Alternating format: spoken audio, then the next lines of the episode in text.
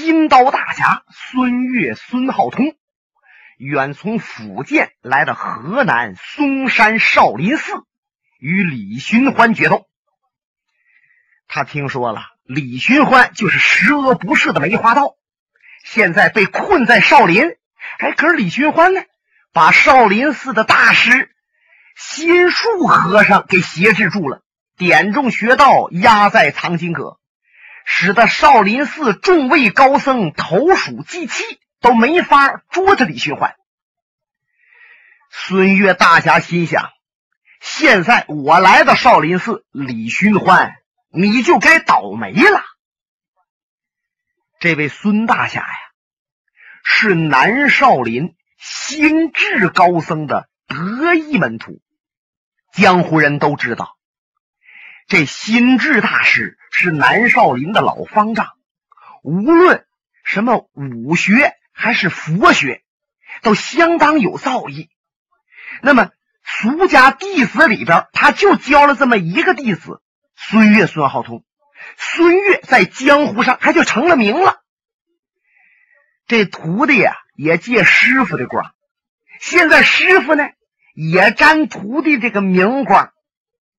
孙越、孙浩通被白晓生排兵刃谱，排在武林界第十三位，可见相当了不得。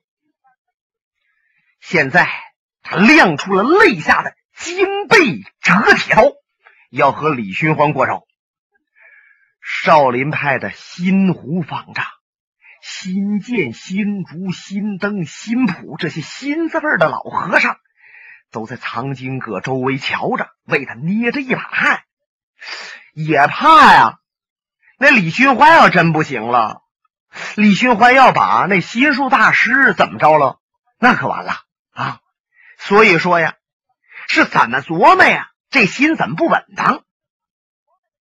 李寻欢在藏经阁那椅子上坐着没动，从怀里边把这小飞刀拿出来了。孙大侠，俗话说：“会文者以文会宾，会武者以武会友。”如果你要真想与我比试，某还真奉陪到底。姓李的，什么叫以武会友？我是和你以死相拼，我要杀了你，为江湖，为百姓除害。你滚出来！何必动这么大的气呢？如果真要想动手，你就尽管进了藏经阁，让我出去，我还没有那份雅兴。好吧，那么你给我接刀！说着话，噌的一下子，孙大侠从外边窜到里边来了，第一招就够狠的了，力劈华山龙角尾。就见那左手一领李寻欢的面门，右手起来了，从上往下劈李寻欢。这要劈个正着，这是一劈两半啊！可是就见李寻欢这身子在椅子上一歪，唰，他这刀就空了。可是这刀招还没等用老呢，他刚那么一劈空，他赶紧往回一收力，横着一扫，唰啦。直削李寻欢的脖子，李寻欢缩紧藏头，往下一矮身，这身子呀，几乎就堆在这椅子上了。唰啦，一刀又空了。可是他这刀跟着往回又一撩，这一招俗名叫当天打来回这一招回来的太快了，直奔李寻欢的当口。李寻欢。大叫一声，来得好！唰，身子飞起来，双飞燕的功夫，把下面这一刀啊躲出去了。可是就听他咔嚓一声，好嘛！孙越这一刀，把李寻欢坐那个椅子背儿啊给削飞了。可是这椅子背儿刚一飞出去，李寻欢又坐在椅子上了，可把这孙大侠气坏了。你。你姓李的，你为什么不还手？哈哈哈哈！哎呀，孙大侠呀，你的功夫太好了，使我无暇还招啊！你没有破绽呐！我这刀飞出去，不也得落空吗？实在对不住，我呀，只能躲您的招数了。李寻欢说这话，好像是捧对方，可是他笑么滋儿的，就有点冷嘲热讽的意思了。其实，刚才李寻欢飞身起的时候，孙越就露出了破绽。他这一刀削空了，身子在地下转了个半圈还没等变别的招，身法也没变。李寻欢在空中啊，如果往下飞刀的话，是正好给他打中脑瓜顶百会穴。可是，在这一刹那，李寻欢就想到，他这个人呐，行侠仗义、除暴安良，江湖人称金刀大侠，确实不愧这个“侠”字儿。嗨，算了，饶他一命吧。可说时迟，那时快，李寻欢的身子唰啦坠下来，落到椅子上了。你就看这孙越呀，有点不知进退了，是上一刀，下一刀，左一刀，右一刀，刀光闪闪，耀眼迷人，齐了咔嚓进了有四五十刀啊！李寻欢几乎是一招没还，可是他那刀。都没挨着李寻欢的衣服边相形之下，他和李寻欢确实差一截子。要不说那白晓生、白先生排武林兵刃谱，把李寻欢的小飞刀排在第三位，而孙越的这把金刀却排在第十三位。看来他排的还真有点道理。这时候李寻欢一瞧，你还打什么呢？再动手，你不更丢磕碜吗？啊！我不还手，你还不认输？算了，让你知道知道我的手段吧。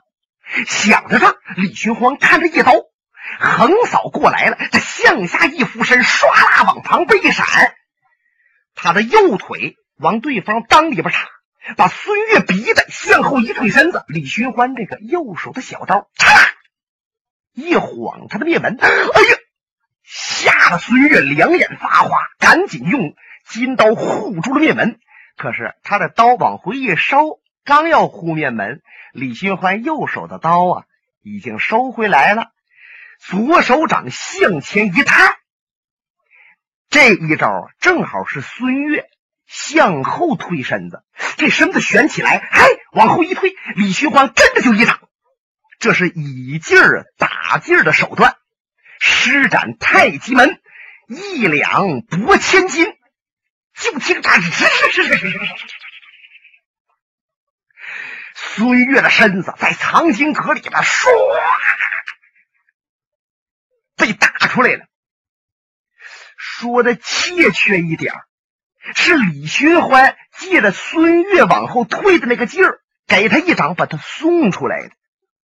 不但说打不伤他，而且对方都不会感觉到疼痛。可是无论怎么着，这孙越的身子呀，腾起来老高啊，斜刺里飞出去两三丈远，如果落在地下，也难免要来个滚儿。反正今天这人呐，肯定是得丢了。可他这身子还在空中呢。少林派的新建和尚在旁边一瞧，哎呀，不好！纵身行，往起来，用手一接他，孙越这身子就倒在老和尚怀里边了。哎，这样一来，他就不至于跌到地下了。大家一看，好，哎，新建的飞身起是恰到好处啊！孙越他没趴下啊，太好了。有一些小和尚在旁边还给鼓上掌呢，可是大家再一看，都愣了啊！只见孙越、孙浩通两眼紧闭，脸色铁青，顺着鼻子和嘴，还这耳朵滴答往外淌着血。再仔细瞧，已经绝气身亡。弥陀佛！新建和尚抱着孙悦是大叫一声，方丈师兄李寻欢已经把孙大侠要了命。哦，阿弥陀佛！老方丈心湖赶紧向前一打脉门，果然孙越已经不上脉了，死了。白晓生、辛普、辛登这些人全都围过来了。啊，孙大侠，孙大侠！这些人没想到李寻欢能如此心狠手辣，你已经把他给打败了，这一招你是置他于死地，还是把他打出藏经阁？那你李寻欢都是赢，你为什么下死手把他结果了活命呢？藏经阁内的李寻欢也是出乎意料，大吃一惊。啊孙越伤着了，不可能！我这一掌虽然较了一些力道，可是伤不了他。何况他还死了呢！哎呀，这是怎么回事呢？李寻欢就感觉到这心里边绞绞拉拉的。这气儿有点上不来了，他往下一俯身，哧咔又咳嗽上了。这一咳嗽，那脸儿啊也不是色儿。旁边被李寻欢点了穴道的心术和尚，两眉当中拧成了一个疙瘩。他双掌合十，他也瞧出来，李寻欢刚才那一掌没叫多大力，也别说还像你金刀大侠，武功很有根基。你就是不会练武术的，一点内功没有的人，让李寻欢这一掌送出去，顶多磕破点外伤，绝不至于口喷鲜血、绝气而死啊！哎呀，这到底怎么回事呢？白晓生，白先生在旁边瞧了一会儿，他那脸色阴沉呐，从怀里边掏出来他那小本儿。他这小本上都记着梅花道杀死了多少人，是男是女，是老是少，在什么地方杀的，等等等等。哎，这一本就是梅花道罪恶本现在他把本儿又打开了，在后边记上孙越、孙浩通，那就是说呀，他们是认定了李寻欢是梅花道，现在又杀了个孙越，把这笔血债，哎。还得给李寻欢记在头上。这时候有别的僧人就要过去和李寻欢拼命，让新虎给拦住了。李寻欢飞刀无敌，心狠手辣，何况他还挟制着心术师弟。大家不要贸然向前，先把孙大侠的遗体成连起来。是，有一些小僧人刚要过来搂抱孙越的尸体，就在少林庙门那个地方，噔噔噔噔噔，跑过来一个人。这人一边跑啊一边喘，大家一看，哎呦，一个蓬头垢面的老和尚，岁数可不小了，也得有八十左右岁。看出来老来了，下壳的肉啊都往下耷拉着，这地方都有眼泡了。这老和尚的眼泪为眼圈直绕，两个手颤抖，穿的这身僧袍，担心不救，袖面高挽，腰系着罗汉骨，啪啪僧鞋。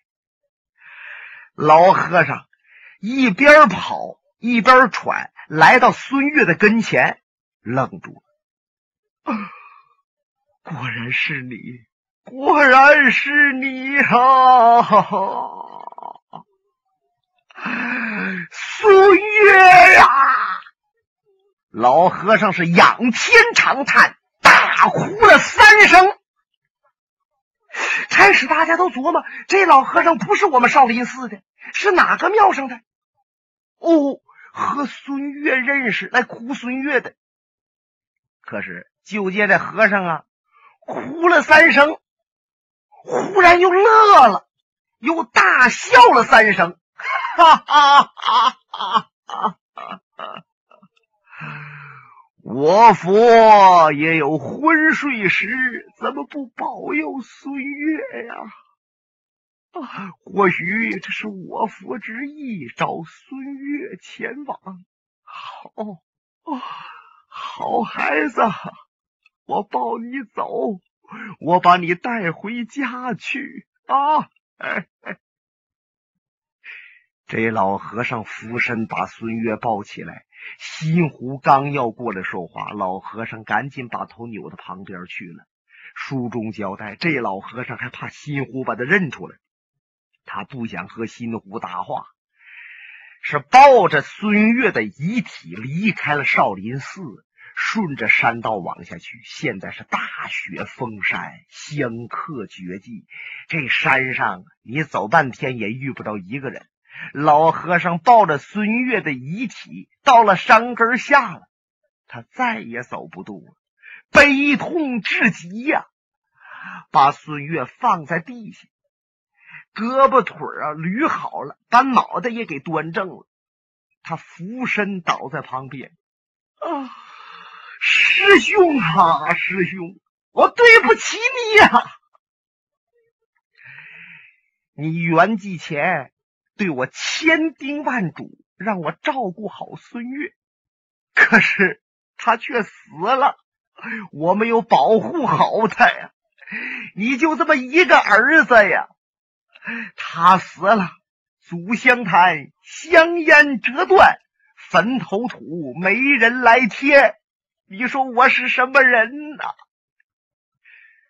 你说也不知道这老和尚是谁，是哪个庙上来的？是越哭越惨呐！反正总的看来呀，他和孙大侠的关系是非同一般。和尚正哭着，他身背后有人说话：“老和尚，为何如此悲苦？不知死的人是谁，和你是什么关系？被什么人所杀？你是否和我能讲一讲？”如果我觉得他死的确实冤屈，我一定为你报仇雪恨。呃啊！和尚正哭着呢，沾沾眼泪，把头扭过来了。这老和尚回头一看，他两眼呢就有点发亮了。怎么着？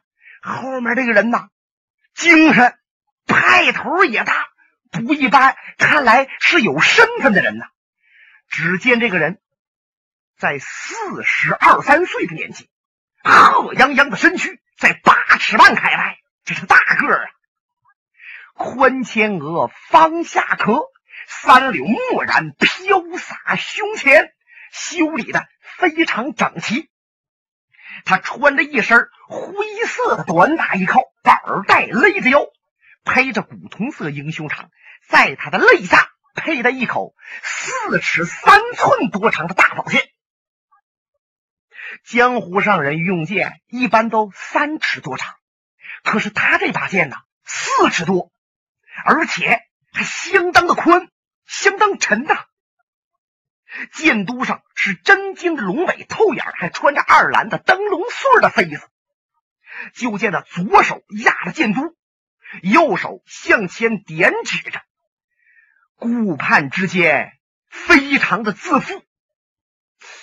老和尚把他打量了一会儿，请问您是哪一位？您报报名，我看您呐，能不能为我们出奇报仇？如果你是没名没姓之辈，你也就别管这闲事管闲事也请等送死。如果我一听你确实有一号，那我就告诉你怎么回事儿，请问贵姓大名啊？和尚又哭上了。本来啊，他后边站这个人，性情就相当的孤傲。如果谁要稍微流露一点小看他的意思，甭说他不帮你忙啊，说不定就要跟你较量较量。但是，一看这老和尚可怜巴叉的，哭着死人。他受不了了，心头一酸。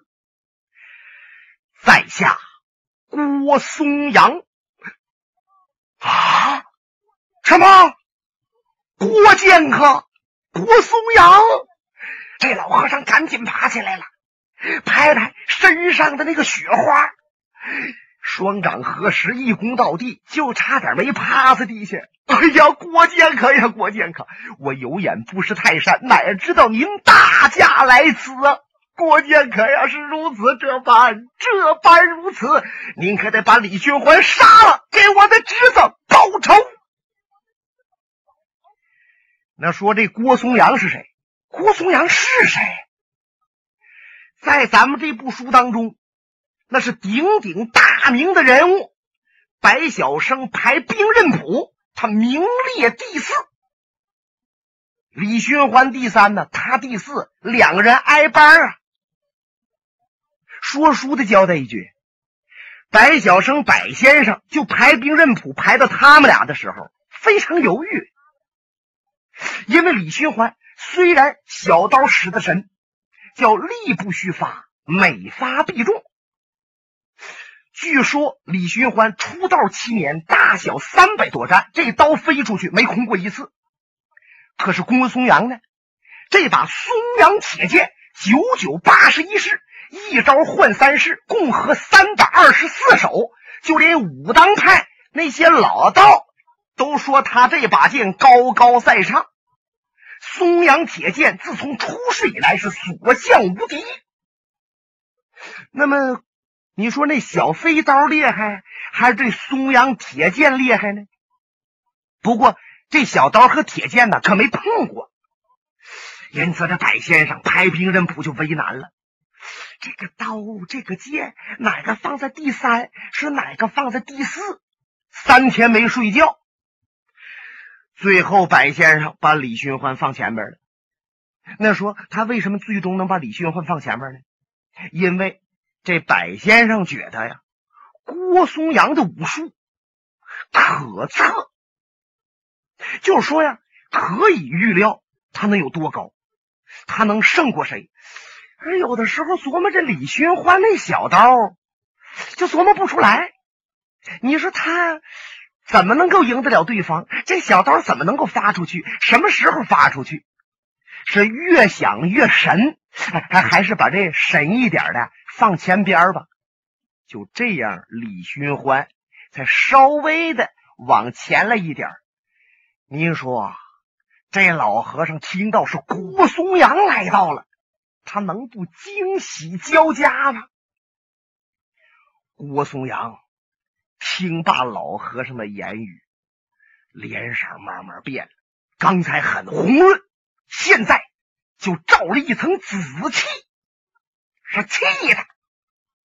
哈哈哈哈哈哈李寻欢呐，李寻欢，过去我就想找你比兵一番，不过你我天各一方，尤其是你行无定所，我找你比武也不知道上哪里能够找到。